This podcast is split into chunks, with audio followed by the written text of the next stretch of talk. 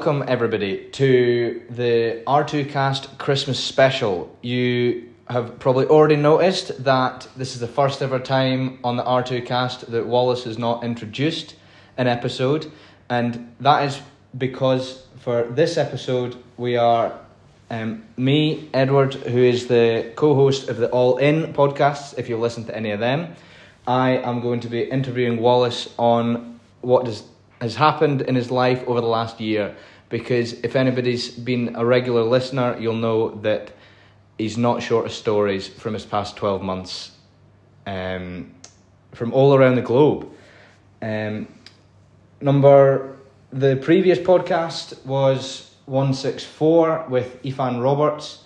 He is a dairy farmer that started off with absolutely nothing and he now owns 360 dairy cows at only 28 years old, which is quite exceptional. And I'll let you go and listen to that podcast to find out how he's achieved that. The next episode is going to be the first episode of series four it's going to be on Monday, January the 8th, so we're going to have a little break, and that's going to be R2 Kast 165 with Amy Stoner. This is going to be the last episode of the year, and it's going to be the 91st episode of the year, which is quite a lot of episodes. So I'll now hand over to our guest for today, which you will know exactly the voice that you're just about to hear. So Wallace, do you want to introduce yourself and welcome? It feels so weird to not say welcome back. I just want to say it. Um, just First before off, we get started with another episode of the R2 Kast, I would like to thank our primary sponsors, um, Howden yeah, Noodle formerly known as A-Plan Yeah, Howden are heavily involved in the social media scene in the ag space with over 100,000 followers on Instagram. They use this following to host social media takeovers with farmers throughout the country to showcase their stories, as well as posting to their rural community blog um, with further articles about these people in the sector. On top of this, they like to support initiatives that are championing the British agricultural industry, such as myself.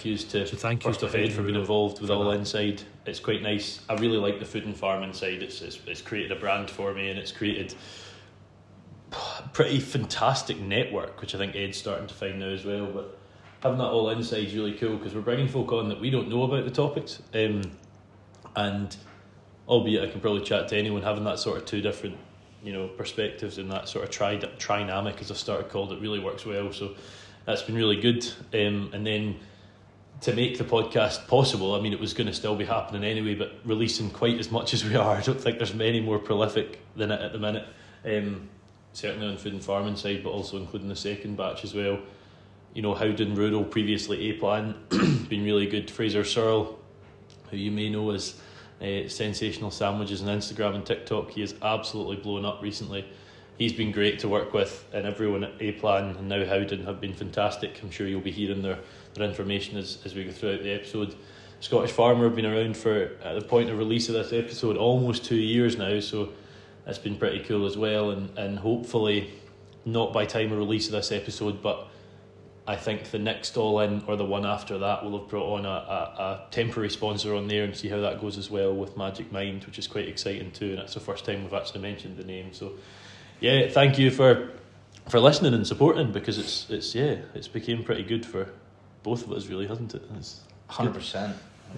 It's uh, yeah, it's nothing without the listeners. I think they've got to get the biggest thank you. Um, I've not been on for too long. It's the year in March. It will be about yeah, then, yeah. About a year yeah. in March. So I've not done too many yet, but um, I'm really enjoying it so far. So hopefully we can keep going with it and meet different people because the people up to now have been pretty mind blowing. I know mm-hmm. the one that's just released before this with Kate Rawles that was totally different gravy for me. I was so up my league. They were just Wallace and Kate were able to chat for ages, and I was like, "Well, I've absolutely no idea what's going on here." I mean, I was able to talk but, about geography, but I wasn't yeah. able to compete with you know. Yeah. Albeit as we're going to get into it, it's been quite a good few months. But Kate's life is just cool. Like it's just cool. Totally, yeah. totally. Um, so over the last year, that you've done ninety one podcasts. Well, you've done ninety podcasts. This is the ninety first. What? Uh, talk us through some of them through the year. Man, it's hard, and it's um, with the first one of the series, series three was Luke Ablett, number seventy four, and that used to be a thing I was really good at. Was you say a number, I can probably say what it is, and and that that is no longer the case with the prolificity we're releasing. Genuinely, pretty rapidly after you and I started, I just can't do it. Uh, I could do it up to about episode 115 and then it stopped. But yeah, we started with Luke and we had a few around that time.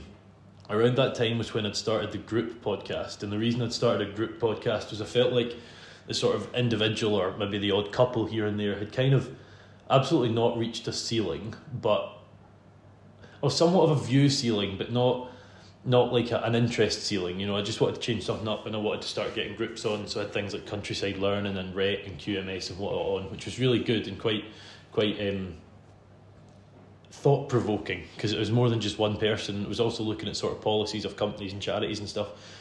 And that's absolutely still a thing, the group podcast. It's just not how I'd intentionally started it. It was going to be four food and farming and then two groups. I just sort of fell through the cracks. So all in sort of took in that that gap. But yeah, probably important to mention that around January 8th or 16th, I think it was, um, we did, Ed and I, along with Elspeth and Callum, um, for one group, uh, two groups from Lower Nith did speech making, and basically because of that, that was I was conscious I wanted a co-host on a new series, and that's where we sort of saw Ed asking a lot of questions because he was he was asking me the questions in it, and that's where the, that came in. So that's how it started. I mean, some yeah, some great guests. It's, it's so hard to look back and say who stands out. Um, but I mean, one for me that stands out, and it's not being selfish or whatever, or um, whatever the opposite of humble is, uh, is the one where we spoke about us going to Tanzania and Rwanda. It was just nice to look back on what was an absolutely phenomenal experience, which we'll get into later on in the episode. Um, was really lovely to do that. Uh, God, trying to remember even when things were. I quite enjoyed one with um, Neil Barrett, who's a, a hoof trimmer, who spoke some really, really open about mental health, which was really interesting. Uh, I think the the All In series is really starting to interest me because I mean, like Ed, Ed and I live in agriculture, whether that's Ed is farming, um, you know, lecturing in agriculture, we're in Young Farmers, we I do a lot of speaking at farming events, like I would say 98% of my life is farming. And it's actually a class just getting into that yeah. and just like, we love what we do, but it's also cool to see how many more things out there. So yeah, having professional footballers and got a professional darts player coming up, professional snooker player, like that's just fun. Like it's really yeah. cool. Um, so yeah, I I don't really think there's any that absolutely full on jump out as as you know as the best that I've done because they all really are good. So yeah, nice. So I'd say. Nice. Um, so, outside of the R2 Kast and outside of podcasting, um, it's not the only way you make money. What's the what's the bread and butter for you? What's the the lecturing as you just as you just mentioned how it, how's that went over the last year? Yeah, man. I think folk that listen to podcasts, and I think even other folk think that like I just spend my life doing podcasts, and it's actually not true. It's maybe I don't know six hours of a week. Um, whereas, yeah, I'm lecturing the best part of 40. So I don't know how you could not know this if you do listen to a few episodes, but yeah, I'm a lecturer. I've been lecturing for SRUC, so I did my degree in agriculture at SRUC, graduated 2018, then went on did a master's in food security, which I graduated from Glasgow Uni a year later. I was out of education or academia, whatever you want to call it, for about nine months before I was contacted about lecturing, having just started R2K, not the R2 Kast, R2K, just posting little videos at Lamantine during lockdown. And yeah, we started lecturing, which has been a roller coaster, very much one of those sort of um, inferiority complexes as we started. That'd be fair to say. Um, but yeah, over the years, we're now three and a bit years in, and sort of last year, so you know, this will be released in December 2023 or in September time 2022 agriculture next gen HNC started. Now, for those of you that are interested in this, um, we'll get into it with Nuffield because I'm a bit of a nerd in this, even further than just my job. Um, the the system or the model that was implemented before Scottish agricultural education was was pretty intense. You were looking at like forty five assessments in your first year and about fifty two in your second year from memory.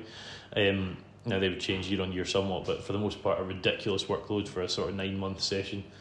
Uh, we've now taken that down to in the ballpark of 20, a very much more holistic approach, looking at not just report, report, report, report. We're offering sort of students the opportunity to show us how they can put information over. So we've got different presentations, posters, we've got interviews, we've got them actually taking classes, we've got a podcast, which has been really rewarding. I've really enjoyed taking that class. It is me that teaches it, funnily enough. Um, and then yeah, a lot of um, a lot of trips, which I think is great because we've got so much at the Barony that I think is great, but there's so much we don't have, and I think we've got to show that. So I've got a, a module called Diversified Enterprise and Rural Business, which started around the start of this year, and another one called Specialised Farming Systems. Diversified Enterprises look at looks at either a farm system that is a farm system now, or a fa- a place that was a farm and has diversified into something else. Uh, either that's alongside the current farming enterprise or it's now overtake it, which was really interesting. We went to the Buffalo Farm, um, or Nesby Farm, and um, a place here in, in Dumfries called a, a Loch Hill Farm, which is a, a beef rearing unit um, that's um, moved into quite a lot of things. In fairness, contracting pods, but we were focusing mainly on the biomass boilers, and then specialised farming systems is just looking at farming systems away from the conventional. So instead of when we say dairy, we definitely think cattle. We were at a sheep and goat place. Uh, we were at um, we were at a, a goat meat place, that sort of thing. So looking at different stuff there, which I found thoroughly enjoyable. It's got its cracks, it's got its issues, it's in its pilot year, but um, I think it's generally moving towards a better model. So yeah, that's my my nerdy um, lecturer speak, but I absolutely love the job. We've got an absolute family of a team, um, and it's just an absolute joy to, to go to work on a Monday. So that's my my uh, yeah, main breadwinning, as you say. yeah, your your bread and butter. That's awesome, knowing that someone really does love their job, and you can really hear the passion that you've got for the whole for the whole industry um, there. And I think like the diversification things, that's great for learning because I know I was at college, well at the college that Wallace teaches at before, literally just before he was there. I was there studying, and yeah, there's certainly not much in the way of looking at diverse, diversification and that kind of thing. So it's great to be able to open people's eyes because if you think of farming, especially in Scotland, I think you just think of cows and sheep mm-hmm. and maybe a few tractors on top of that, but outside of that, there's not too much. So it's good to be able to know that because there's a lot of farmers stuck in their ways that kind of need to see how they can make money outside of that. Definitely, and I think I think ag education's been a bit of a rut for a while, um, oh, and that's someone that's been through totally. it. And um, I think we're we're in a great. I, I genuinely am proud of what we're doing. I don't really yeah. speak about stuff if I don't mean it. I'll just yeah. pretend it's not happening. But I'm genuinely proud of what we're doing. Like we've got a winter show that at the end of November we have students dressing dressing um, Holstein bull and heifers, calves, Dorset yows, mule yows and they show them for a livestock championship, and then you've got tractor and quad competition on the same day, all coming together. And now we've just brought in our HND stock judging competition, which our winner Jack, um, which we can now say is, is going to stock judging Paris. Uh, next year, so yeah, we're really, really changing what's out there. Yeah, that's class. It's it's good. And then in the, the, the sort of springtime, one thing I really, really wish I'd done, I had access to show and stock if I wanted. But one thing I really wish I'd done was, was what we're doing now, and that's with both crop and grass plots.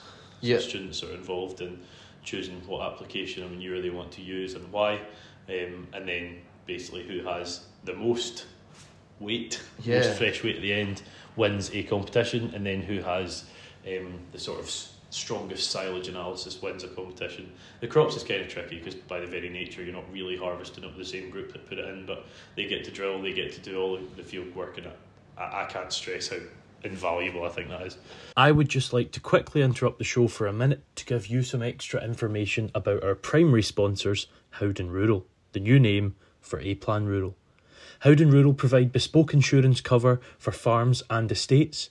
This could be for anything from tractors and machinery to a new exciting diversification venture.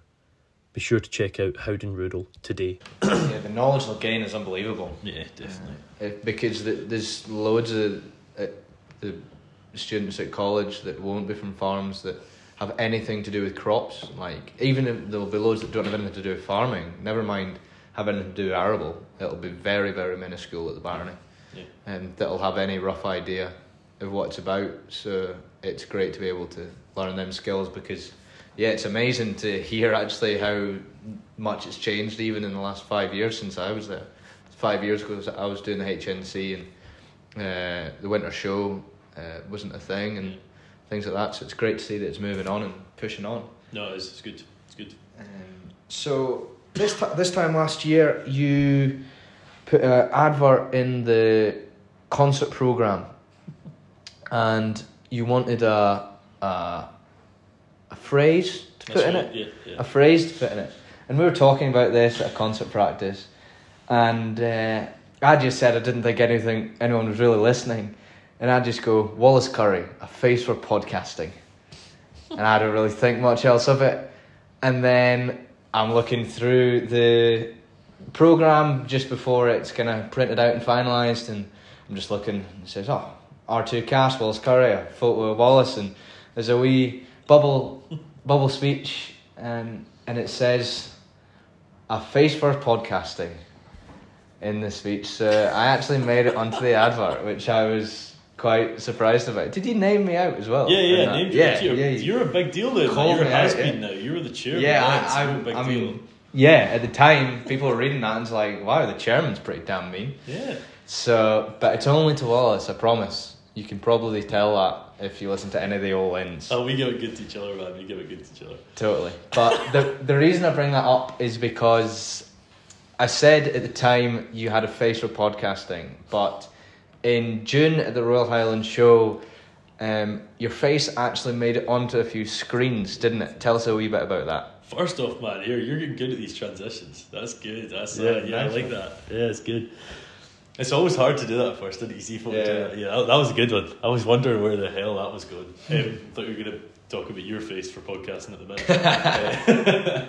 yeah, no, Highland Show was cool. So, come April, which was kind of mad because so a little bit of background. In May 2022, I joined Young Farmers, and then in April 2023, I was vice chair of communications and marketing at national level for the organisation, which was a bit of a yeah shock to everyone. Um, maybe a mistake on SAYFC's behalf, but yeah, come April this year, I'll be Not chair unless I'm in trouble. But yeah, so with that came our committee was in charge of basically running RHS TV. Now, I'm not at all taking any credit from Simon Cousins' team. Simon's in charge of RHS TV, but they wanted to have folk on the screen that wasn't just random folk. And SAYFC members at the Highland Show are, are well kent faces. So, um, Laura McCulloch heading the team with, with our, our staff member uh, Paul, who, who will come up later on.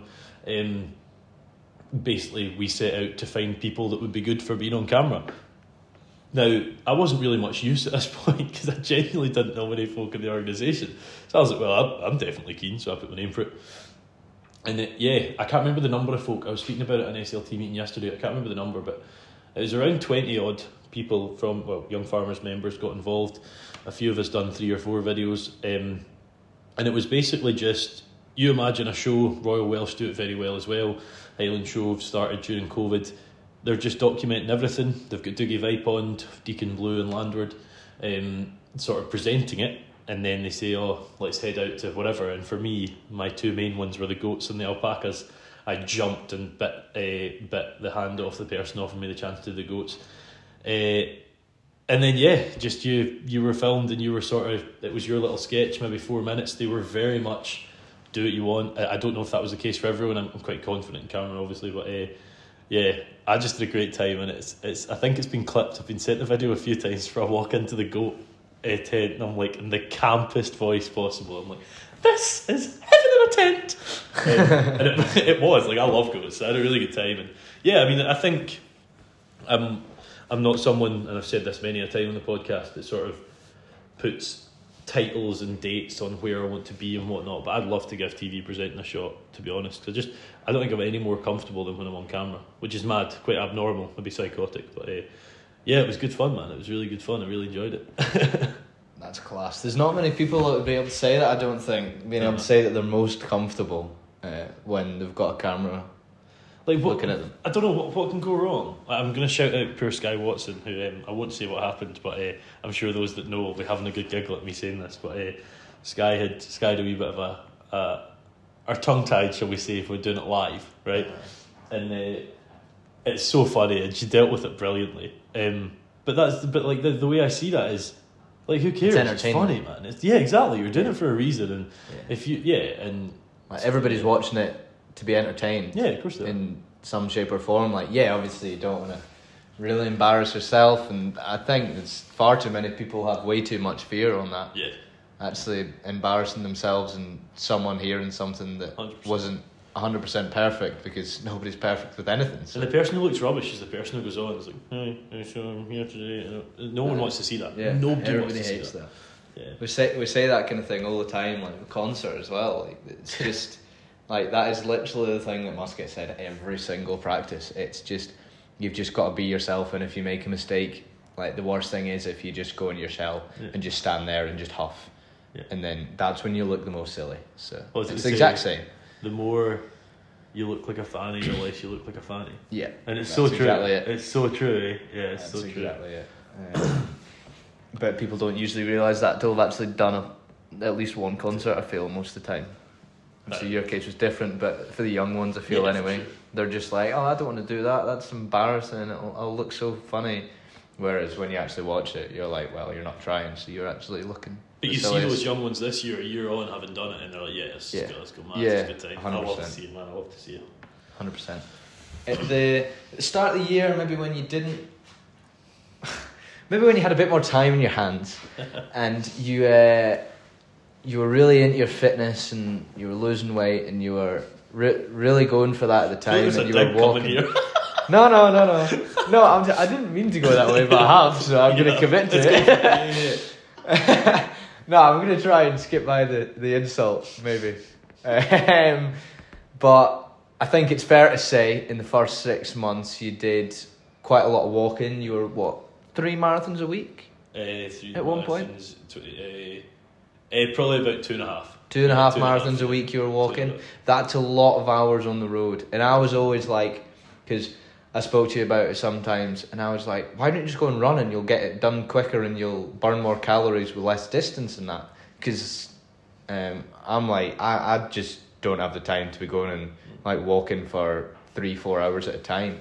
Like, it's a great way to burn calories and get an exercise, and you just said your knees couldn't handle it, which is totally fair, and it really did work for you. And I think off the back of that, that's when you came up with your idea for a charity case, no, a charity, uh, a charity fundraiser. Which uh, tell us a wee bit about that. What yeah, happened there? Yeah, well, it's quite a story. I think that do you know what's, what's interesting? I mean, that that walk-in started about August time, and pretty quickly because I started as I was going to do three kilometers a day, which is half a marathon a week. Did it only start in August? Uh, like yeah, yeah, yeah. This August? No, no, no, no. It's basically stopped this August like a year, uh, fifteen uh, months ago is when it started. Yeah, yeah, yeah, yeah. yeah. Um, and uh, yeah, quickly snowballed. I genuinely fell in love with it. But like just before we get into sort of charity thing, I think I've always been someone that Ross McKelvey, um, shout out to Ross, who's been on the podcast, volleyball player, um, told me he was like he gave me a few hints and like you know stop focusing on the the outcome, go for the journey, which is so true. And I've always wanted you know, you see fitness influencers and you're like, how cool would it be to look like that? And I remember saying to Ross, I was there's so many times that I've wanted this, but now like I fucking want it. Mm. And what I wanted wasn't that fitness influencer look anymore. It was just being fitness, being being being healthy. Let's not even say fit because I wasn't at that stage. I was I was, but I'm not at the minute. But being healthy and understanding that, and even now, like when I'm eating bad, which is not as much now as it was a couple months ago. I'm conscious of what that means and I'm conscious of how to work with that. So yes, I have definitely stopped exercising as much as I was a few months ago, but I'm in a better spot and understand it, and I know getting back to it's going to be easier. I am trying. My legs just sore. I'm working on physio, totally. but um, yeah. So the walking got pretty intense. I was walking probably more than ninety nine point nine percent of the population. But uh, I loved that I could edit podcasts and all that sort of stuff. But with that, um, it didn't only make me lose the best part of four stone, but it it made me come out of what was the worst mental health bout I've ever had, and I mean like holy shit, if people go through that on a daily basis, man, we've got a broken country. Like it's so hard. Which they definitely yeah, will. They do, well. man. They do. And I like you and I speak about how lucky we are loving our jobs, and I think we kind of say it like, oh man, it's so good that yeah. leaving a Friday and I'm excited to go back. You don't leave on a Friday, you know, just love doing what you're doing. Yeah. I don't think we realise just how insane that is. You you wouldn't really. I don't think you'd appreciate it until you didn't have it. Until we were thrown in a job that we hated, and we were literally looking for five o'clock on a Friday. Yeah, man, that's crazy. I just can't. I can't. I can't. I know that. people like that, and sometimes you got to go through that at times to get to the other side. But damn, it's rough. But I mean, like I, I had no issues with work. I had no issues with whatever. I was starting R two K. It was starting to get good, but I broke up with my partner of six years at the time. two days after buying a house. No, not two days, three months. Um, and we sold that, and it was fine. And then there were some pretty major things happened that we don't need to get into. I mean, I'm happy talking to people about it. I'm not going to say it on here. Um, and with that, it happened around December time, twenty twenty one, and I just apart from my birthday 26th December that year, I worked every single day until about three in the morning.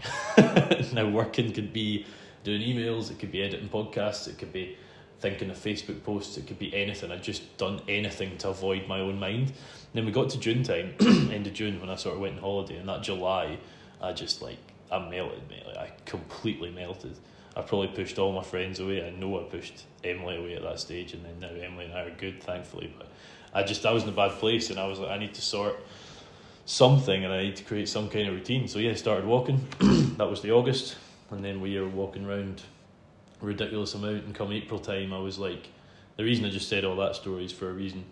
Around April time, when I came on as vice chair comms and marketing, around that time, I realised just how much I'd got out of young farmers, even though it had only been eleven months, and I'd kind of joined as an older member that pretty much done nothing. So I'm quite busy over the summer uh, over summer and then join concert and speech making and maybe the odd sort of golf night and dinner or whatever. But I'd gained so many friends in this area and whatever, so a lot to thank SAYFC for. And I didn't have anything directly to thank RSABI for, but just knowing in the place I was mental health wise and the support they offer people in the rural sector, I was like, I want to help these people. So those two groups, one I'm obviously actively involved in, and one I'm sure would class me as a a pretty helpful member too that I try and work with as much as I can. I started coming up with an idea of a fundraiser and I, I went through a million different things but the one I ended up on for those that know and for those that don't I'm from the Isle of Arran um, not the one that's famous for wool the one that's famous for whiskey uh, whiskey and tourism um, and if you walk round it it's 56 miles and I was like oh that's really cool but quite a lot of folk have done that let's do it twice in 50 hours uh, it's 112 miles, go one way, go the other way, no one can say you went the easy way. Um, I thought that was grand, and it, it was. I mean, 112 miles I'd never done in what was going to be three stints with very little rest, but I had done four, eh, 56. Is that is that two and a half marathons? Yes, I've done 56, which is about 16 or 17 hours from memory. so I knew I was perfectly capable of it. Um, and yeah, went back to Arran for a couple of weeks, started some training, absolutely buggered my knee. I've not really said that much. I couldn't walk for about the 13 yeah. or the 14 days that I was there to train, which wasn't handy. Don't you came back to get the physio, didn't you? That's right, yeah, so yeah. it did, man. Yeah, it did. Completely forgot that actually. Uh, and then, yeah, come the 18th of July, I was time to set off. The exact same day, actually, that Amy Margrove's team had done their A to B um, cycle in a bigger show, and they, they made some great money and they fair effort, great effort. I think they did 165 miles uh, on the bike, so uh, you know a similar feat to what I was planning on doing on, on my feet. In fairness, and uh, they smashed it. I didn't. Someone smashed me. Um, what, what, happened was uh, I was I was 21 kilometers in, which for those that don't do metrics, half marathon exactly, and uh, I was hit by a van, um, like a it's I think it's I think it's called an ID IQ IDQ three. It's like the new electric Volkswagen Bongo. I've seen three. I've seen that one side as it hit me. Um, I've seen one other, and I've seen one on a tow truck. Probably the one that bounced into me. Fat yeah, fuck into. uh, but yeah, I, I, was just coming up Whiting Bay Hill, and it hit, hit, into me, and I like sort of managed to get out of the way, and I was like, "Geez, this is gonna hit me." It was quite a scary moment. I sort of bounced off the wheel arch, and generally, apart from a wee bruise on my left side, like it was fine. Um, and then as I landed, it was like a sort of almost like a landing, like a superhero pose type thing, not very superheroly. uh, and I just felt this really sharp pain up the, the back of my lower right leg, and I was like, oh geez, cramp is the last thing I need a sixth of the way into this walk. Anyway, we went about another mile, and at that stage, mum and dad, they were sort of coming every year, every three hours or something, and just getting me, getting some carbs into me, and, and getting some food and some drink, and getting new socks and whatever. They're like, "How you getting on?" And I was like, "Oh, just get by a car." And like I said it like that. I remember saying that, and I think had I not said it like that, they'd have stopped me. But I said it as if like you know, I probably never said what had happened. Adrenaline was still going on at that stage. You know, a mirror had hit my arm or whatever. And like, really? And I was like, yeah, yeah, I can't believe it. that was all I said. Then it kept going. I'd done another 26 kilometres. and uh, I mean, by 23 of that, my foot was flapping. Like I was throwing my foot. Genuinely. Seen ducks run? Man, that's what it was like. Yeah. and um, mum came to pick me up because my plan was I started at 5 in the afternoon. My plan was to have a sleep at 1 in the morning for three hours. Mum came at 20 to 1. Uh, and that was that was us sitting at 1.3 marathons out of the 4.6. So, you know, a fair chunk away, you know, over a quarter, probably sitting at 30% of the, of the road. For those that know Arran, I'd went south from the Kinloch, round the south end, came through Brodick and got to Brodick Castle. When mum picked me up, I just started crying and it felt like a failure. I couldn't do anything. I was like, I can't manage. and and forgetting the, like, let's even forget the car thing happened. Even at, you know, 40 kilometres, which was, you know, maybe seven or eight kilometres before I had to stop I was still well quicker than anyone that had walked it once. Like I'm a quick walker, and I, yeah. distance doesn't impact me because I've just done so much. Um, got in the car and I was like, "Mom, I can't do this," and she's like, "No, you manage, you manage. Just you know, support happens." And then I sort of explained the car thing. She was like, she realised what had happened first time. She was like, "We're getting a bath or getting a cam." I had instead of two or three hours sleep, I had five. I woke up and I was like, "Oh, geez, like I don't know if I can do this, but I'm not stopping. Dad was like, I'll come with you. And then obviously this had happened with the leg and the sleep in the bath and the time had taken. It was bad by now. And this isn't me calling out my dad at all. this is just showing you how determined I still was to do it. For four kilometres, I was still well ahead of dad.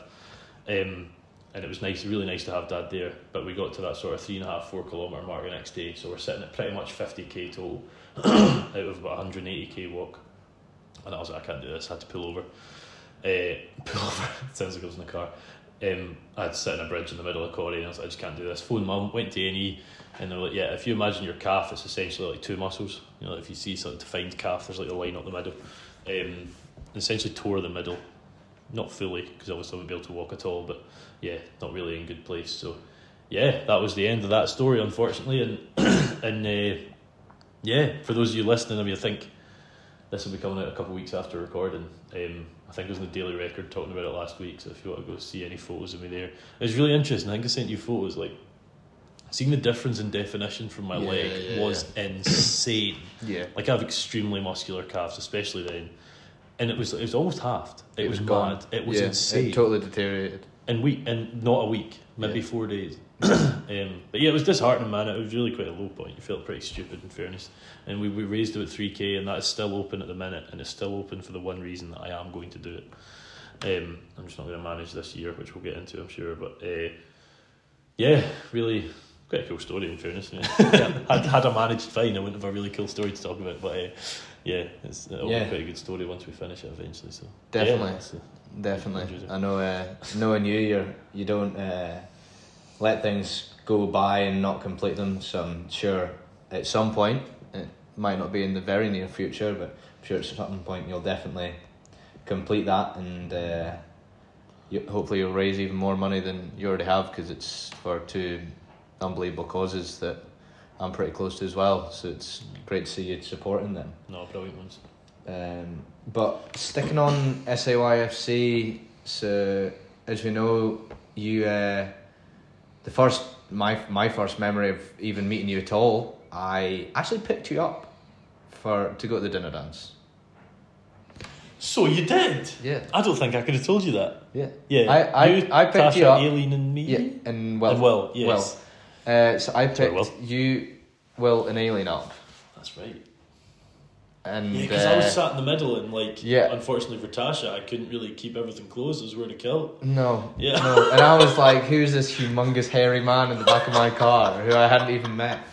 And Will, Will was like, "Oh yeah, just could you come and pick up me, Wallace, and Aileen? Like Wallace is in lecture at the bar, and he's a good lad, and that he's the speaker for the night." I was like, "Yeah, no worries." Just swung by when I was on the way, and uh, and then at the dinner dance, Wallace spoke thanks. That was it for me as the vice chair doing the vote of thanks. It was a. He's not exaggerating. It was a humbling moment for me. it's a humbling moment for me. Just stood up in front of folk for like my probably my biggest speech at that point. A bunch of my students like, and then yeah, sat down and you barely had the time to thank me. Well, that's um, that's why the vice chair does the vote of thanks in general because that's how you learn, and it was a massive learning curve. And yeah, I, I didn't even think I did anything wrong until he called me out on it about six months later when I actually got to know him a little bit better.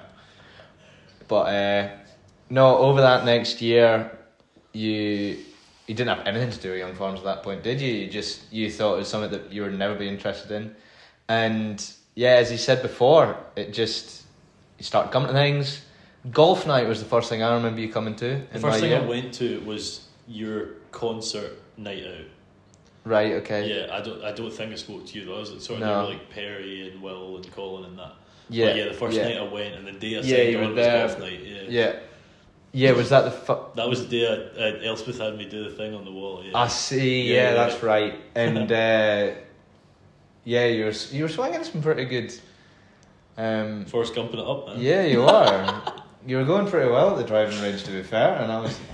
And uh, after that, I think we just kind of got into the concert and whatever, and yeah, you obviously got got the bug for that, and everyone will know how how much Wallace loves concert if you've ever seen him about it, and uh, if you come and watch it this year, you'll see he's loving it just as much as he did last year. It's pretty awesome. He's got a big part, and it's mm. it's going really well, and it's pretty fun. But um, no, I think if you asked Walls two years ago, uh, where will he be in two years?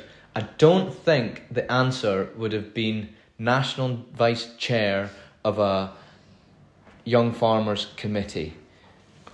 But here we are. Hell made them, mate. They always out like. here we are. Somehow, I remember when you first told me it, I was like, "How have you angled that one?" You're like, "I don't know." It's just Laura asked me, and I just said, "Yeah, why not?" But off the back of that, you you've had some pretty amazing experiences. Tell, yeah. tell, tell us about the big one. Oh well, and just quickly before I do, like um, you said, uh, that sort of young farmers wasn't for me. I originally in twenty fifteen started a young farmers club. I chaired it, secretary, treasured it on Arran to try and get it going, and and it worked for a bit, but it didn't happen. But I was a naysayer of young farmers. I absolutely was, and now I think at the time when you guys got to know me before I joined here in Lower Nith that I wasn't a naysayer of young farmers anymore. I'd realised its potential. I just was conscious of the position I was in with, mm. with you know lecturer students and stuff. You'd but, have been socialising with your yeah, students. Yeah, and we made sure to we made sure to make sure it was you know it's it's done right, and I'm mm-hmm. I'm there as a sort of member to look out for everyone. Is what I more see. Yes, I have good fun, but you know it's also I, I very much more see it as that that sort of thing, just for the age I am. But um, it's been great. But yeah, got voted on as that, which was mad. uh, probably didn't appreciate what it meant at the yeah. time. I'll be completely honest. And then sort of got to know Penny and speak about what it means. And yeah, you know, first off, she's Penny's great. Like she's quite the character. Drives the company along with the remainder of the SLT in the right way. But met some great folk through the SLT side. First off. Uh, what does stand for? Oh yeah, good point. Sorry, senior leadership team. So that's your chair and vice chair of all regional uh, regional areas. So um, Sally and Beth in the north, Gillian and James in the east, and then Colin and, and Mikey in the in the west that we're in. And then you've got your your vice and your chair. Sorry, your chair and your vice of your six national committees. Don't need to go through all the names. Um, they've all been on the podcast. I think it was 113 uh, and then your national chair and vice chair, which is Jane and Ali, and then your um, your CEO, which is Penny Montgomery. learn a lot about strategy. I've been involved in a lot of sort of fancy stuff in my, my time through work and whatnot, but really learning about strategy there was great. But I think if you asked a lot of folk what they get out of young farmers, they'll say speech making, tug of war, stock judging, that sort of thing. I've done just about none of the things everyone says, and arguably mm. the one thing everyone says is their favourite is either stock judging, tug of war, or speech making. Speech making is normally the one that they're mm. like, oh, I absolutely loved that. It was probably the thing I disliked the most, mm. and not at all putting that on speech making. My career is built off of literally speech making, whether it's lecturing, it's making speeches, or you know, podcasting somewhat related. But I'm trying to do it in an engaging manner for, for fun, not actually for how to create a, a direct speech. And I really struggled with that. And it was a skill that I sort of had the discussion with myself. I was like, do I want to get really good at this or try and focus on the thing that that I know I'm quite good at at the minute and it is my career? Because they would have impacted each other. So that was the reason. I mean, it's nothing against speech making, but when you ask folk what they normally get out of young farmers, that's what it is. Mine's pretty different. uh, concert's definitely the, the thing. I mean, I absolutely love concert. Um, really do enjoy it. Obviously, Lower-Nith are the only one that have a good concert. No, I'm joking. I'm not allowed to say that anymore, and it's not true at all. There's some fantastic things out there. I just love the team here. I love the family that I feel part of nowadays. Um, but in August, eh, sorry, in June, I got phoned by Jane Strawhorn, which is normally just to give me abuse, uh, but it wasn't this time. It was like uh, it. She basically just said, "You'd you like to come to Rwanda?" And I was like, "What kind of question is that?" what, what, what are we joking? That's a long here? distance date. Yeah, exactly. exactly. yeah, as it goes, it ended up being that. No, um, I said Lucky yes you. straight away. Yeah, I know. I said yes straight away, Jane. I know you're listening. So how you getting on? Um, I said yes straight away. Uh, I did not know if I had a passport. I would have paid the two, three hundred quid it was, whatever it is, to make sure I had one to go. Like, I was not saying no to that. And there's, I'm not saying no to that for a few reasons. First off, 1994, what happened in Rwanda, just sickening. I'll get into that later. Um, but I read about it when I was younger and it always really interested me. And I was also kind of aware that it had came back from that. I could never be prepared for what actually was the case. But uh, yeah, the third reason, and turned out to be my main reason, was R2Kast number 71. Um, I filmed with a guy called Regis Umugiraneza. And Regis was just brilliant. Like he just his story is one of caring about food and farming in Rwanda, taking a role in policy, starting a business that basically took a product, the sweet potato, that was readily available in Rwanda, but not that was frowned upon, which I thought was really weird. And I didn't understand that concept until I went there because I thought of Rwanda as we think of all Central African countries. Yeah, not as progressive as we are. It's a terrible generalisation, but that's what I thought. And as I got there, that wasn't the case. But found Regis, and as you do with every podcast guest, you say something along the lines of keep in touch. I keep in touch with 90%, but then I also say, oh, we'll have to meet up. And maybe 10% of the time I've done that. Never in a million years did I think Regis would be one of the folk that was going to happen with. And then, yeah, came off the plane in Kigali, and yeah, there he was, man. It was, what a joy. But um, yeah, the reason we were going there, and it turned out to be two things, was it was Jane Strawhorn, Paul Carruth, um, Lindsay, uh, Lindsay Campbell, and myself uh, in the first batch, which is national chair, uh, comms and marketing officer, international national chair, and myself for Tanzania, and then Rwanda. We we we met up with Katie Burns, who's an ex national chair and had been to Rwanda before, but Tanzania was a 4-H food summit. Now, for those that don't know what 4-H is in Scotland, you probably won't. If you're in America, you definitely will. It's essentially, well, it's not essentially, it's the biggest youth group in the world. There's more American 4-H members than there is people in Scotland. yeah, yeah. yeah. um, and it's just their life, man. They love it. And uh, we've sort of, as SAYFC, became sort of unofficially affiliated. 4-H is never going to overtake a- a- SAYFC certainly the farming side, I mean, I see no reason there couldn't be one in Scotland, but I think that would probably hurt SAYFC. I think we play that role. Um, we're not just for farmers. I think it's very important to mention that. Um, and that was for the food summit. uh, what turned out to be when we were there, it was delayed by three years because of COVID, and it turned out the day we were there was the 30 year anniversary of Tanz- Tanzania 4 H. and it was just a great celebration. Like, it was on African time. Man, we never did anything on time. Um, but we just had a family that we'd never met. I've never felt that feeling before. Of I have to a point, but Jane, Lindsay, Paul, and I walked in, and we never sat together for the first four days because you just sat with someone else from America, from Taiwan, from Jamaica, from uh, Tanzania, from I'm going to miss some Sweden, Finland, Norway, and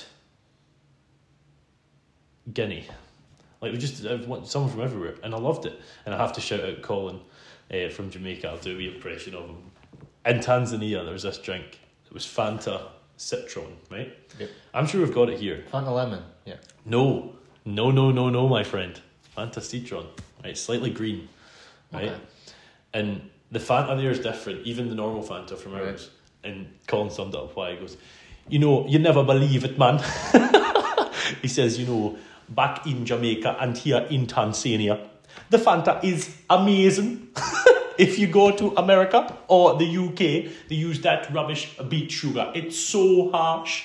However, in Jamaica and here in Tanzania, it's that cane sugar. Wow! Where did you say he was from? Jamaica. Like Sounds I'm, like he's from Newcastle. nah, man, genuinely, shut up. like it's that is I I, I would say Geordie in Jamaica. Yeah, that's, that's amazing. the same first name as me. Um, but yeah, we had a great time. We we toured Tanzania. We we did a lot of things. We almost died in a bus three times. Um, we just done so much. We learned about youth development. We learned about whatever, and it was it was great. It was just a, a lovely cultural experience, and, and I got the bug for traveling the second I was there. We'd been traveling. We went Dubai, um, went Dubai, Kilimanjaro, Kilimanjaro. Sorry, Dubai, Dar es Salaam, Dar es Salaam, Kilimanjaro.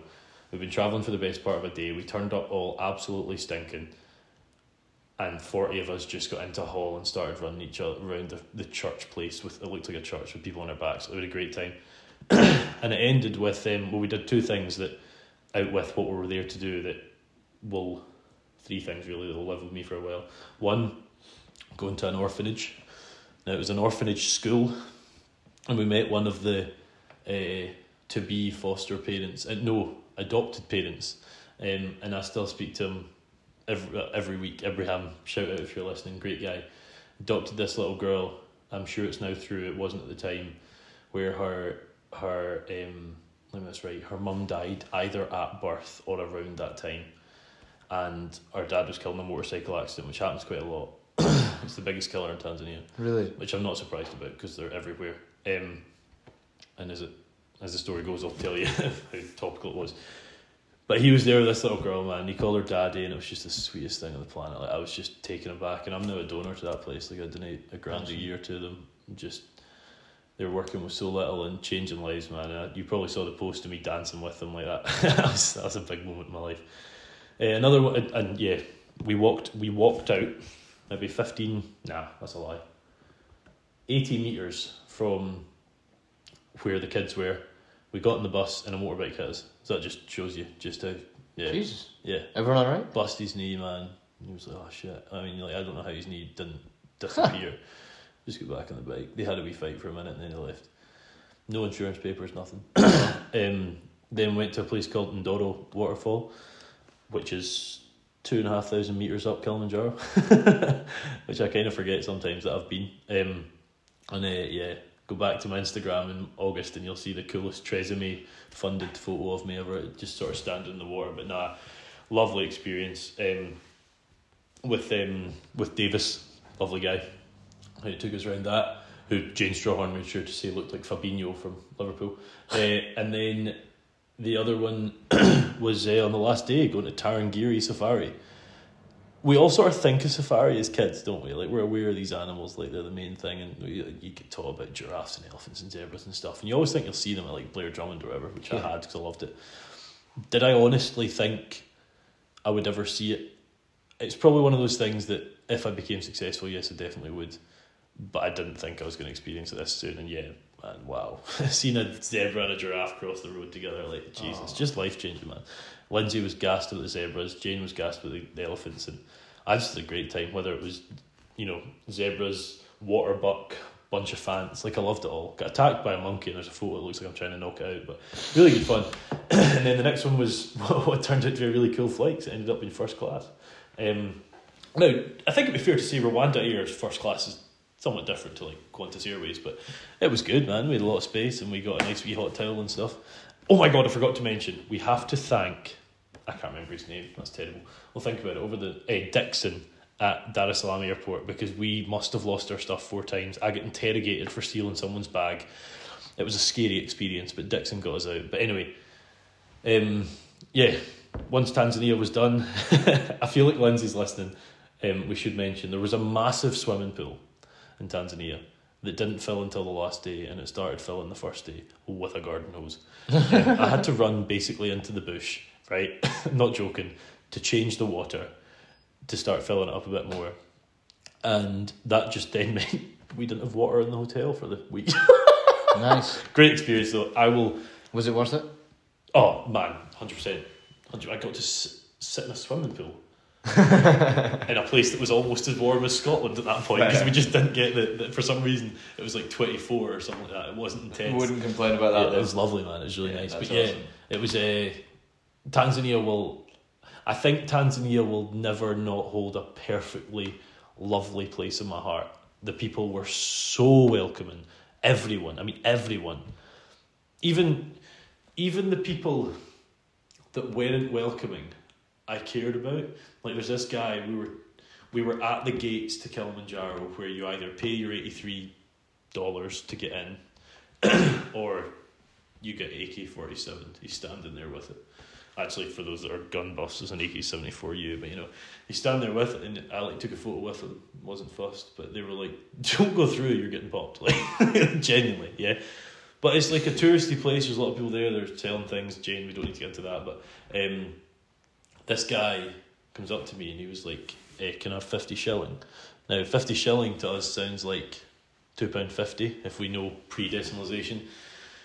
Fifty shilling is fifty Tanzanian shilling. Tanzanian shilling sits about two thousand four hundred to the dollar. So he was asking me for about two pence. No, a, a point two pence. Jeez. Yeah, like it's the, the poverty in Tanzania is sickening. Tanzania is a massive place. What you gave him it? What? I hope you gave him. I gave him five dollars, and I genuinely regret it. Why? I, I could have got in trouble doing that. Why? Everyone hounded me. Uh, like I had to get to the bus. Like oh jeez. I wasn't gonna get hurt, right? I just wasn't. There was people there to protect me, but I, I probably, and I didn't say this at the time because I would have got in trouble. I probably caused. I probably put them somewhat at risk by doing that. I really shouldn't have done it. Yeah. Um, and the argument is, is do they actually need it? Is there is that quick? Because I don't know. Because that's yeah, what, what they, they use that for. That's well, not strictly that. I mean, it's have they just realised this is a way to make money? I don't like looking at it that way. I think that makes it look like people are beneath us. Yeah. But that's what we were told a lot by by tour guides yeah. that we trusted. So yeah, that that was that's all an experience, though. Yeah, of course it is, and it's understanding it. And it, you look at Tanzania; it's, I think it's fourteen hundred and fifty six kilometers of coastline. Like it's got that ability to trade. It's got safari and Kilimanjaro you know, everyone goes there, and it's just it's poor. Like it's poor, and it's instilled. Like they, I think we got the vibe that the schools didn't want to teach too high in case they became too smart. Oh really? We got the vibe. They told us. um, no way. Yeah, it was sad, and that's sick. I just loved everyone there. I, I, there wasn't a person that. Damn that didn't want me there, that didn't want to feel my ginger beard, that didn't want to like. I just I would dance in the street and they play drums. Like I felt so at home. Then we flew to Rwanda, right? First class. First class, yeah. Let's call it half class, yeah. You know, so we flew to Rwanda with the go- most gorgeous view ever, looking out the plane, seeing Mount Meru above the, the the clouds, and being like, man, I wish I could see Kilimanjaro. Looking back further and under the propeller, here's this thing double the height of the clouds like gorgeous, utterly gorgeous. Snow, bang smack in the middle of Africa. Awesome. Never not snowing. Insane. That's amazing. Deep in summer. Anyway, that was amazing. Landed in Kigali, saw Regis. Great guy. Got like a first class escort. Got to this Kigali hotel, and I'm like, I genuinely feel like I'm in London or New York or Paris. This is the most progressive place I have been in my life. Really? And I'm involving London and Edinburgh and everything in that. One hundred percent. I've never seen a more pristine, cared for, and safe feeling city. And that's what Rwanda is. And I, it was a culture shock for someone that knows about Rwanda and had heard Jane talking about the fact it's got the best roads in the central uh, Central Eastern Africa, I thought, well, maybe that's not much to brag about. Mm. it's just they're better. Yeah, just their standards they're better than here. They're... they're better than everywhere here. They're better than the newly done roads here. There's not one pothole in Rwanda, and we drove all over it. Like, I've never been so impressed. But what it didn't have that Tanzania did was that outright friendliness. No one wasn't nice. No one. Everyone didn't have we, the welcomingness. It did. It was welcoming. Everyone was lovely. But and and there'll be Rwandans listening to this, I'm sure. And I'm sure every person that's listening to this that I met was lovely because everyone I spoke to that I was involved with, whether it was RYAF or whatever, just welcomed us with open arms. You felt like there was a cultural PTSD from what happened in the 90s. Really? Yeah. I mean, That's surprising. That's like two generations back as well. It's not though. It's three years before I was born. You know, you're pretty old. Statistically, my mom or dad would have been killed in it. Stati- that's what happened. Yeah. Eh, sorry. Statistically, out of my grandparents and my mum and dad, one of what I meant is one of those six would have been killed. That's just what happened. Fourteen percent were killed. So, do you feel that the millennials though are like still have the PTSD from it? The ones that would just that weren't hear before. about it, yeah, the ones that would hear about it, not know about it. If you know your mum, your gran, your auntie, your elder brother, sister, friend, whatever, grandparent, neighbour, person you don't know that's lived in the same house as you, was not just killed, but genitally mutilated, raped after the mutilation. All this probably done in front of the parent. Kids killed in parents' eyes from stab wounds to the eyes. Uh, kid, killed in parents' hands from stab wounds to the eyes, grenades in the shower. Like, I wasn't there, and I've only been in Rwanda for seven days, and it changed me. Like, it can't not. You, you're, you're walking on the roads that are now in better condition of a place where a pickup was overturned, as an actual photo I saw. A pickup was overturned with 14 people in or around it, through it, dead. Like, you can't, you cannot comprehend how that impacts people. Whether that's that you saw it, that you've heard about it, that you just know what happened. You might not even spoke to someone about it because you're too scared to. And there's no fear of talking about it now. Some people want right, to, some people open. don't. Yeah. Um, some people don't want to talk about it for, for very obvious reasons. Um, but like we just spoke about it here and there. Um, we had a guy in the bar that spoke to us about it. I, I made a point of never bringing it up. Yeah. But if they wanted to speak to it and they were happy to field questions, you know, mm. I would mm. have, I would do that. Um, but we went to Kigali Memorial Museum and it, nothing's changed me more than that. Jesus Christ. It's just like you're on, you're above 250,000 bodies. That's where you are. You're above it. Yeah. And there's uh, what really, really stuck out to me was there was three coffins. And I wondered, what were those people? Why, why did they get a coffin? Why were they important enough to get a coffin? What were they? I never got that. and I was, I was, I couldn't speak. I didn't know how to ask anything. Um, Jane had read up a lot in Rwanda, in Tanzania, and flying and whatnot. And I knew a lot before, a lot more about the past as opposed to the now. And the start hit Jane hugely, um, and then she dealt with it very well. The going through, um, like I've I've said this to, to so many folk, I genuinely don't know what I felt. I don't think I was sad. I remember being angry at one woman who we were strictly told don't take photos in this room. There's literal photos of dead people. Like, there's probably people in the vicinity who that's their auntie, that's their grand, whatever.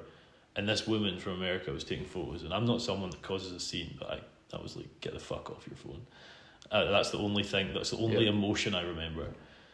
It was just this solemn inability to feel. I think I read every word in there twice, maybe three times like definitely once, but most yeah. twice and some three times. Um, you just walk through this photos of what happened and stories of the heroes, stories of the anti-heroes, the villains. I guess it's a tricky one. It's somewhat con- comparable to Israel at the minute. I don't know too much about Israel and what's happening, but you look at um, Israel don't treat a lot of places well. they don't treat Palestine well. They don't treat Gaza well. Um, and obviously Hamas being part of Gaza have retaliated to the point of we can't condone it. But then you look back and you think, well, can you? I don't think you can, and I think it's I'm going to probably get a lot of backlash for saying that from folk that listen. But what happened in Rwanda was one one bracket of people, because of the shape of their nose, that's what it was. Um, really? Yeah, yeah, yeah. Were treated poorly, and they become the aggressor. So let's say let's say you were Hutu. Um, you would be able to sit at the front of the class. You would be treated well. Let's say I was Tutsi, I'd probably be told to sit at the back because I was second. And then I'm like, nah, fuck you. That's what happened. And then 14% of the population was wiped out in 94 days. Jeez. Um, that's what happened, and, and the, the only time I felt emotion was the last room. the last room was called uh, genocide, and what genocide means. And it transitioned into the sort of final step, which was children of the genocide. And the genocide just it spoke about Holocaust, the Balkans, all the stuff we've heard of. We've heard of them all. And there's a bit of an addict to sort of human extremes. I kind of know a lot about it, but it's not really meaning. I was learning more, and it was interesting.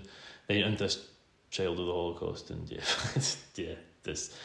I think everyone should see something like that, whether that's Auschwitz or this or whatever. I think it should be seen because I went in somewhat proud of my ability to have not shown too much of emotion and tried to be there for everyone else if I could be. I was the one that folk needed to be there for when we came out. Um, there was a story of those examples I gave you were all from the children's room. Uh, a bro- brother and sister uh, who were killed in the shower together by a grenade. Um, and it, it, it says stuff like um, there was this brother and sister and it, it says I knew their names up until recently, and I think my brain's just intentionally purged it because it just makes me cry every time I think about it. It was a brother and sister, um, two and three. One was daddy's little girl, one was mummy's little boy. Swimming's massive in Rwanda. Loved swimming, um, loved football, loved milk, loved chocolate. Died to a grenade in the shower. And that's how it's read, and it just. Uh, one stabbed in the eye, in mother's arms, like just just sickening things you can't consider as a human. You can't even comprehend that, no, can you? No, we, we grew up like, oh, someone stole my football. And you, oh, we are so yeah, man, we're, we're so blind. Yeah. Like, we're so blind to what happens in the rest of the world yeah. at times. But now Rwanda is more progressive than they've ever seen. And how is that? Just sheer efficiency, and we are going to change what we are. And that's what they've done. I mean, it. But where's the money came from? So support from a lot of places, definitely. Yeah. Um, we support them a lot. Uh, for there's a lot of negative press at the minute that we're sending refugees to Rwanda. Honest opinion, I think someone without a lot of money, which I think is a glaring stereotype, I'm going to assume people who are refugees are in that position, would be supported better by Paul Kagame, who's the president of Rwanda, than they would be here. Genuine, I genuinely think we'd be better, and I'm People think, have no knowledge of it though. Would just think, oh, Rwanda, it'll be a poor African country. Yeah, of course, and it, it's as a stereotype. But stereotype. everything's right. I mean, you think of you think of sort of sport though. How often do you see names like Tanzania and Egypt and Central African Republic or Congo in football stadiums? Just about never. Yeah. Visit Rwanda's everywhere. It's a, it's Arsenal, yeah. PSG. Um, is it the Falcons in the States? Like it's everywhere. They've they've got a football stadium with seventeen thousand capacity. They they don't really have a massive Tanzanian football's probably followed more in Tanzania than Rwanda is in Rwanda. Um, but they're creating sport. The um, Cycle World Championships is there in twenty twenty five. Nice. Uh, we've been invited back. don't know to watch. I can't imagine to compete. Um, and uh, they're doing sport. They're doing that when you think of Tanzania and Rwanda, you think Tanzania are very touristy. Rwanda's got gorillas, probably about it. But they're capitalising tourism now because they're making a fun city. Kigali, you can do stuff. Yeah. And it, it's it's it looks like quote unquote hate the term developed city. But man, it's it's it's impressive. Like if you go to a pub, right, bar, restaurant, whatever, and uh, I'm working there, I'm the waiter, yeah, and you've paid, I don't know, let's say you've paid um, what 25,000 uh, Rwandan franc, which is, is give or take about £28. Um, and I'm like, oh, any chance of 2,000 franc? two quid, two dollar, whatever, roughly.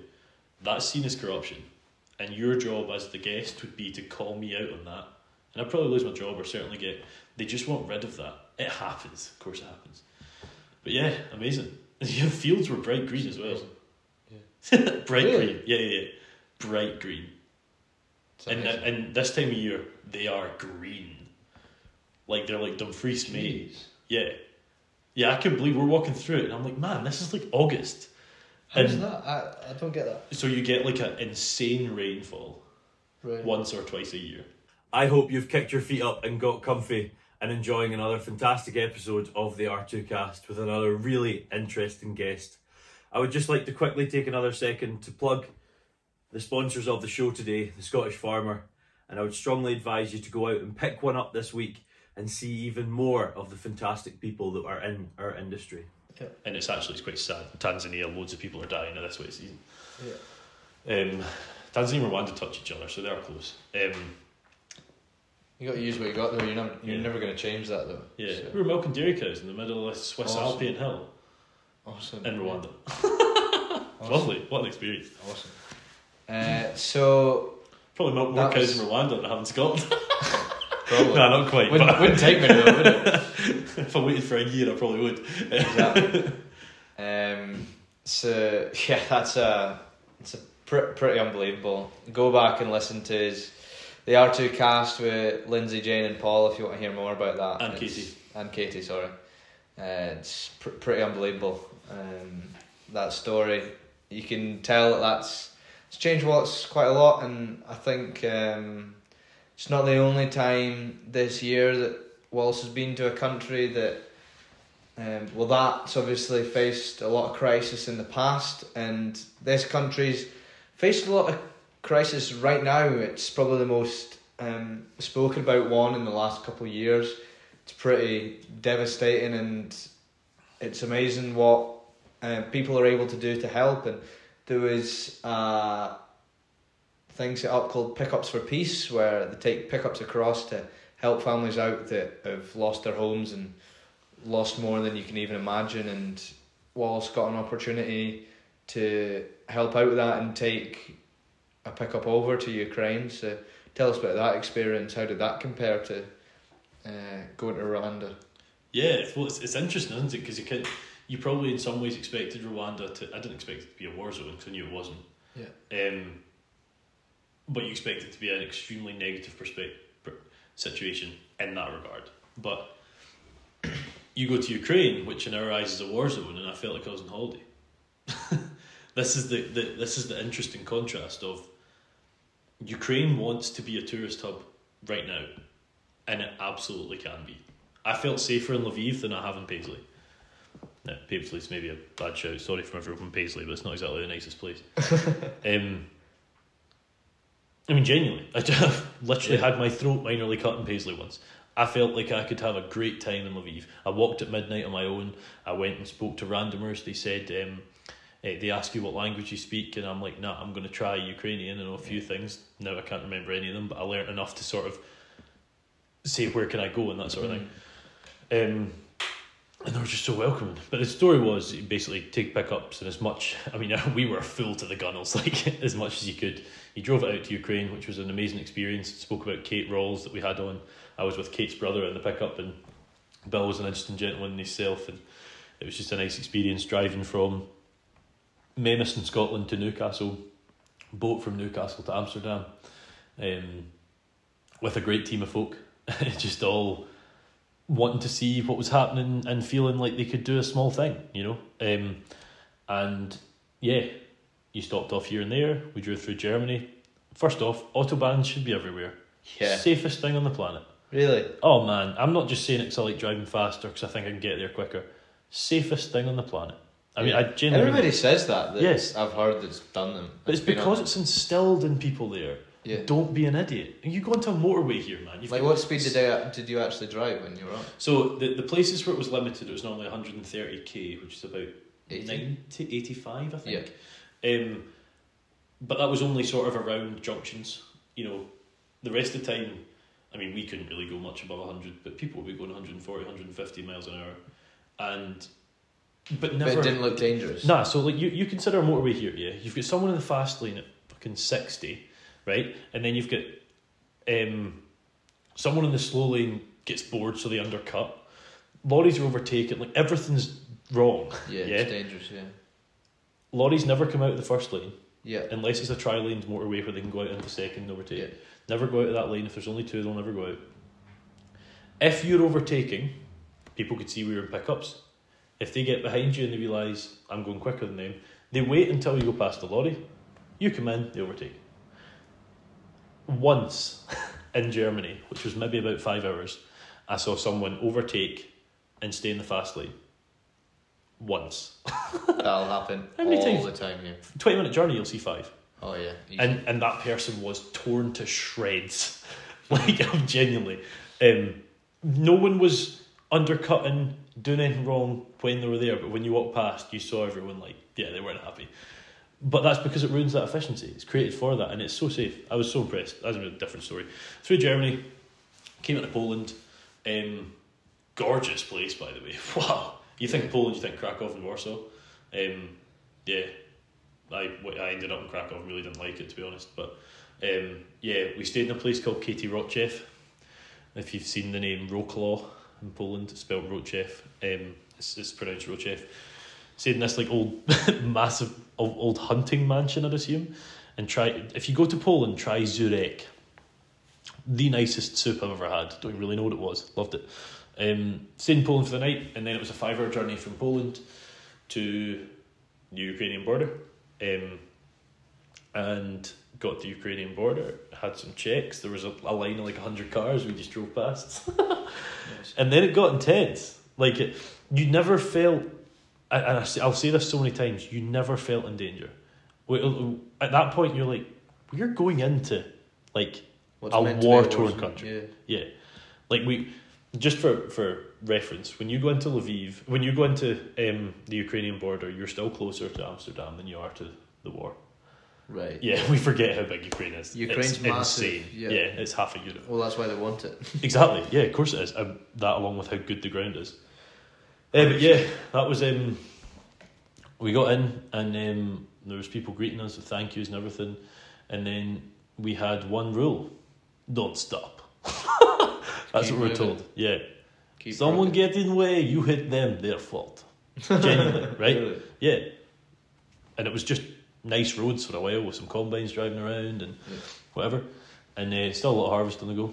Um, and uh, yeah, got to Lviv and they said, remember, no stop. uh, go into Lviv and um, you've got trams, you've got buses, you've got cars. Everyone stopped. We were flying through the middle of Glasgow. Just like you had blues and twos on. At 45 miles an hour amazing. It, what an experience. I mean, from a fun perspective, you know, just well, think, yeah, yeah genuinely fun. And then we got this government building, dropped the pickups off, and went and had a good time in Lviv. And by good time, I mean we went and sat in cafes, we chatted with the locals, we went to shops, we went to um, restaurant Afro, we went to pub. Some of the boys found you can work it out. Um, and yeah, just a really good time. A really good time. A really, really fun holiday. Next day, the guys that started pickups for peace Keith, Mark, and Vince. Vince sort of being, um, uh, they had they had, uh, sorry the three of them being in two thousand five. They'd basically worked up a massive clientele of landowners. So, Ed, you can go to Ukraine and buy ground, but you could rent the ability. You could buy the ability to rent that ground because everyone was basically given a hectare you get hundred people in a, ah, see, yeah, yeah hundred nice. people in a village, and there's maybe you know I don't know what a thousand hectares. you would be given a hectare, and it's split. That's how it was done. post post Soviet, so nineteen eighty nine. Um, yeah, so that's how that worked, um, which was quite interesting. But they went round. you ready for the number? Bought the ability to farm two hundred thousand hectares. To which I often go to say 0.2 and I'm like, nah, there's not a number for that big of land. There's not a number for a million hectares. It's just not a thing. you know what I mean? You would think 0.2 something doesn't exist. It's no. so big. Now, for reference, Scotland's Some people say 7.8, some people say 8.2 million hectares because of the islands. So they had, give or take, 16th, 17th of Scotland being farmed. Yeah. Brilliant ground. They were in the east. Eh, sorry, they were in the west of Ukraine. The east is famously known, the Ukrainian steppes, arguably top four ground in the world. Um, the west was good, not nearly as good, but they noticed the rainfall was triple. So they've actually managed to make it, they tripled yields in the first seven years. They went from um, wheat yields of 1.5 tonne to the hectare to almost five and a half. How? Realising that that water use could be captured and used, not just ran off into ditches. Because the, the, the big challenge they have in the steppes is it's dry and yeah. irrigation's expensive. Yeah. They realised they could do it themselves. And uh, I'm not going to go into any further soil stuff. Keith told me some of the stuff was well over my head, I'll be honest. Um, sold that business for Never told me a fee, a bit. I think it'd be fair to say. A big one. Yeah, a big bit. Um, but remember, they didn't sell the land, they sold the ability to farm that land, but consolidating that clientele right, okay, was massive. Yeah. 2018, started this business where they wanted to sell um, potato starch. Uh, and they got to stage in, sorry, 2019, got to stage March 10th, I think it was, 2020 they're allowed to start build uh, allowed to start building. Um, and then the day before the war, they got the final people in to finish it. And they have a notable unit now that is taking in Lady Rosetta, Arsenal, and Lady Rose, um, Lady Claire, sorry. If they meet Crispin standards, great, go to Crisps. If they don't, everything else gets blitzed, turned into potato starch. I said to them, you wouldn't have a Portakabin here in the UK in that time. you just wouldn't. They've got this full on system. Um, so that was amazing. That was great. And then the afternoon came and the holiday changed. we went to why we were there. We gave the pickups over, and we went to what was an impromptu graveyard of fourteen hundred graves. They were there a month before. There was nine hundred, and they weren't there when they started in March. And that is people in Lviv fighting in the east. So you don't have a clue how many people are dying in the east. Yeah, there was a guy, 26th December 1996. That's my exact birthday. Damn. And he would probably be top 60% in age. Wow. Yeah, it was harrowing. You realise why you're there. And Keith Dawson, I mean, if you want to go listen to my podcast with Vince, talking about pickups for peace, just just Spotify pickups for peace R2 Kast. Um, but Keith put it so well. We've put over 250 pickups out to the Ukraine for every pickup we put out there, that's an extra person that's at the dinner table this Christmas, and you're like, shit. you said about people losing their homes and stuff. Folk don't give a fuck about their house. They just want their family there. And this guy Alexei, and the the sort of strong accent I put on there was Russian. He's Eastern Ukrainian, so it's he's got a Russian accent. And he's shown us this video of him in one of the pickups we took out before, and he's he's driving his phone. if you're listening, Vosa, it's not the biggest issue of this story. And there's bomb drones dropping bombs in front of him. He's got, they never hit me. Right? This guy's made a different Jeez. gravy, man. Like, we were saying about Rwanda, like, we've got it easy. Like, again, we've got it easy. Yeah. And one other thing that I'll just mention quickly if you go onto my Instagram, you'll see a photo of me in a big missile looking thing. It is a missile. At the farm, about 20, uh, 200 metres away, um, 250 metres away, uh, this missile, the height of me landed, right? They've got it, and they're like, yes. I was like, do you mind if I take a photo to show folk? And they were like, that's funny because they missed us, right? And then I sat it down and he goes, well, we should probably tell you. We don't know if bomb explode yet. but yeah, amazing experience. Amazing experience. Flew back from Krakow and um, yeah, the next journey was coming up, I guess. amazing. Amazing. So yeah, you'd been to Tanzania, you'd been to Rwanda. Not long after you went to Ukraine and had that amazing experience, but you weren't quite done yet for the year, no, were you, with your travelling? Still had a few flights left in you. You still have another continent left in you. I did, yeah, good point. Uh, yeah. Where was that? Yeah, so yeah, for I mean, in the ninety five days between the start of August and the middle of November, I did seventeen flights, and this flight was heading out to America, out to Indianapolis, uh, so an American football game, Indiana Colts. Uh, for anyone that knows or is interested in it, that's where Peyton Manning won his Super Bowl. Indianapolis Colts, and then Indiana Pacers basketball game. So proper took in some uh, American uh, culture. But yeah, we were there with work. It's not one to talk about forever, but we were there with work promoting SRUC on the global stage. A lot of changes in SRUC lately, bringing in a vet, a, a vet course, um, and you know the changes to agricultural teaching as well. And yeah, I mean Craig that I was with is taught in the states. They teach agriculture at school level, which I think is shocking. We don't, which we'll come on to in Nuffield. Um, and then yeah, sixty nine thousand agriculture students there over three days, and uh, yeah, they're all taught it in school. We've got to learn from them. Um, so yeah, I mean, there's not much more to say. It was an amazing experience. I loved it, and uh, I came back, and three days later, got on another plane, yes. heading up um, more north than Oslo to Shetland, uh, just to speak at an event. They invited me and Louise Patterson for three days. We did some Zorb football. We yeah had a good time. And uh, for anyone that likes Shetland the show, or this farming life, we stayed um, at uh, Bigton Farm. So with the Budges, uh, Amy, Mum Helen, Auntie Anne, or Aunt Annie, uh, just so hospitable. And what a view over to St Ninian's Isle, which is a tombolo. Mind them in geography, they're connected by land naturally, and it's just this gorgeous tombolo beach, beautiful. So yeah, Shetland's another experience, and then yeah, one more flight left after that. Awesome. now you're pretty well travelled anyway. You can certainly say that if you weren't cultured at the start of the year, you can hopefully say that you're mm-hmm. cultured by the end of it with different experiences. I don't think many people all had a more wider range of experiences than you have this year. It's, um, but I think when I I can't remember when it was. I'm trying to think when it was, but I remember asking you the question like, what do you want to achieve over the next five years, whatever? And I think the conversation was just between me and you. I don't think it was on a podcast. Pretty sure it was because you wouldn't have said this at the time.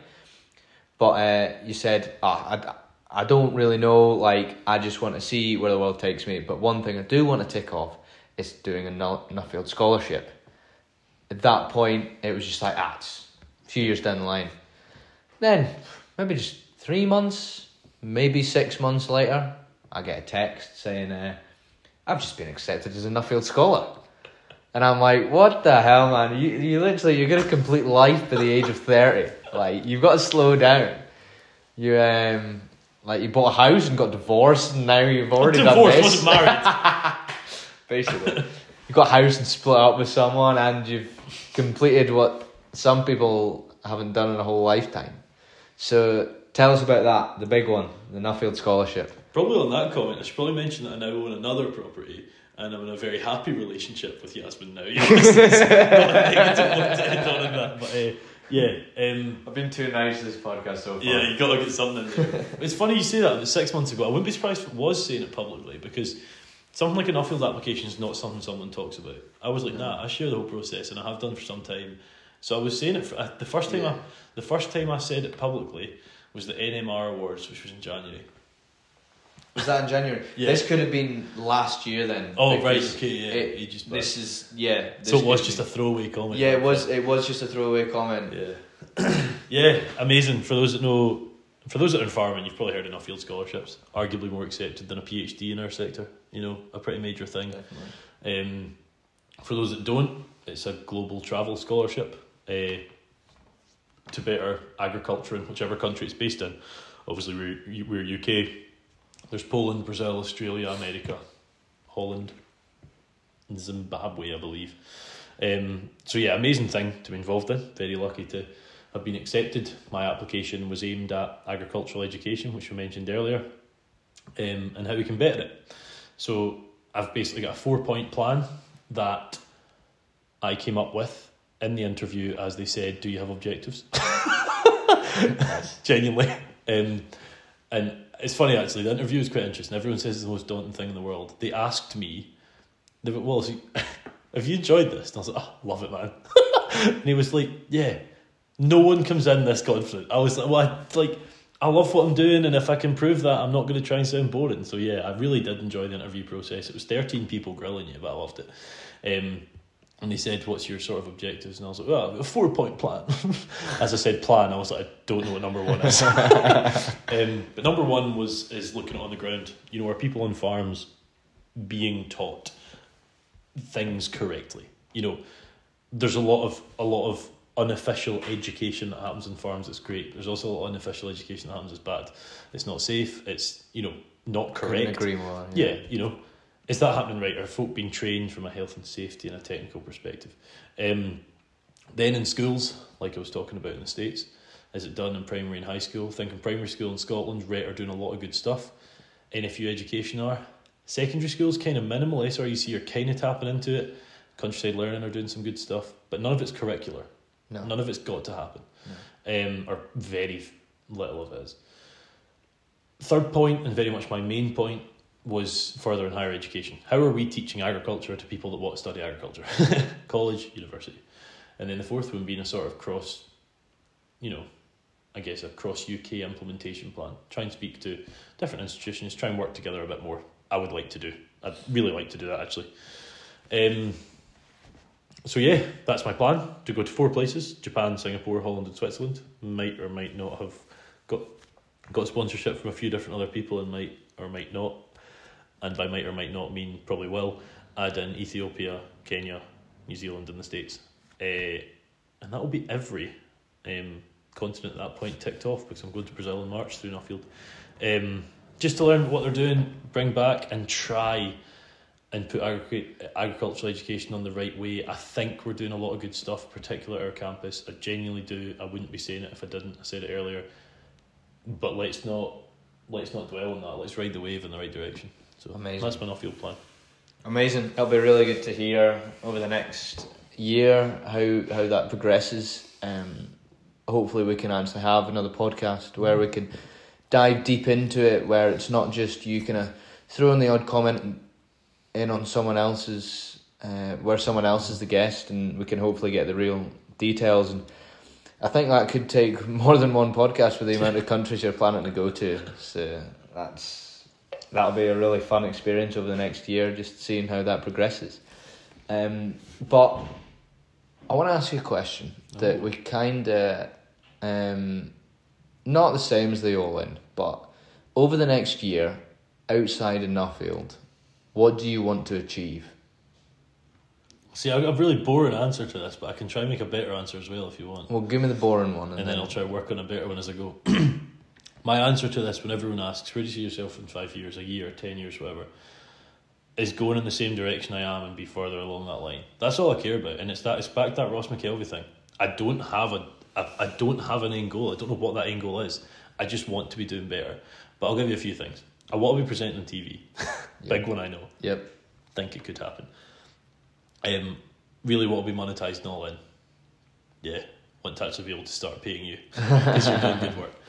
Um, want to see the current fourth years graduate, I will cry that day because they were my first ever first years. Oh, awesome! Yeah, yeah. it's your first full journey. Yeah, there's five in fourth year, four of which started with me in first year.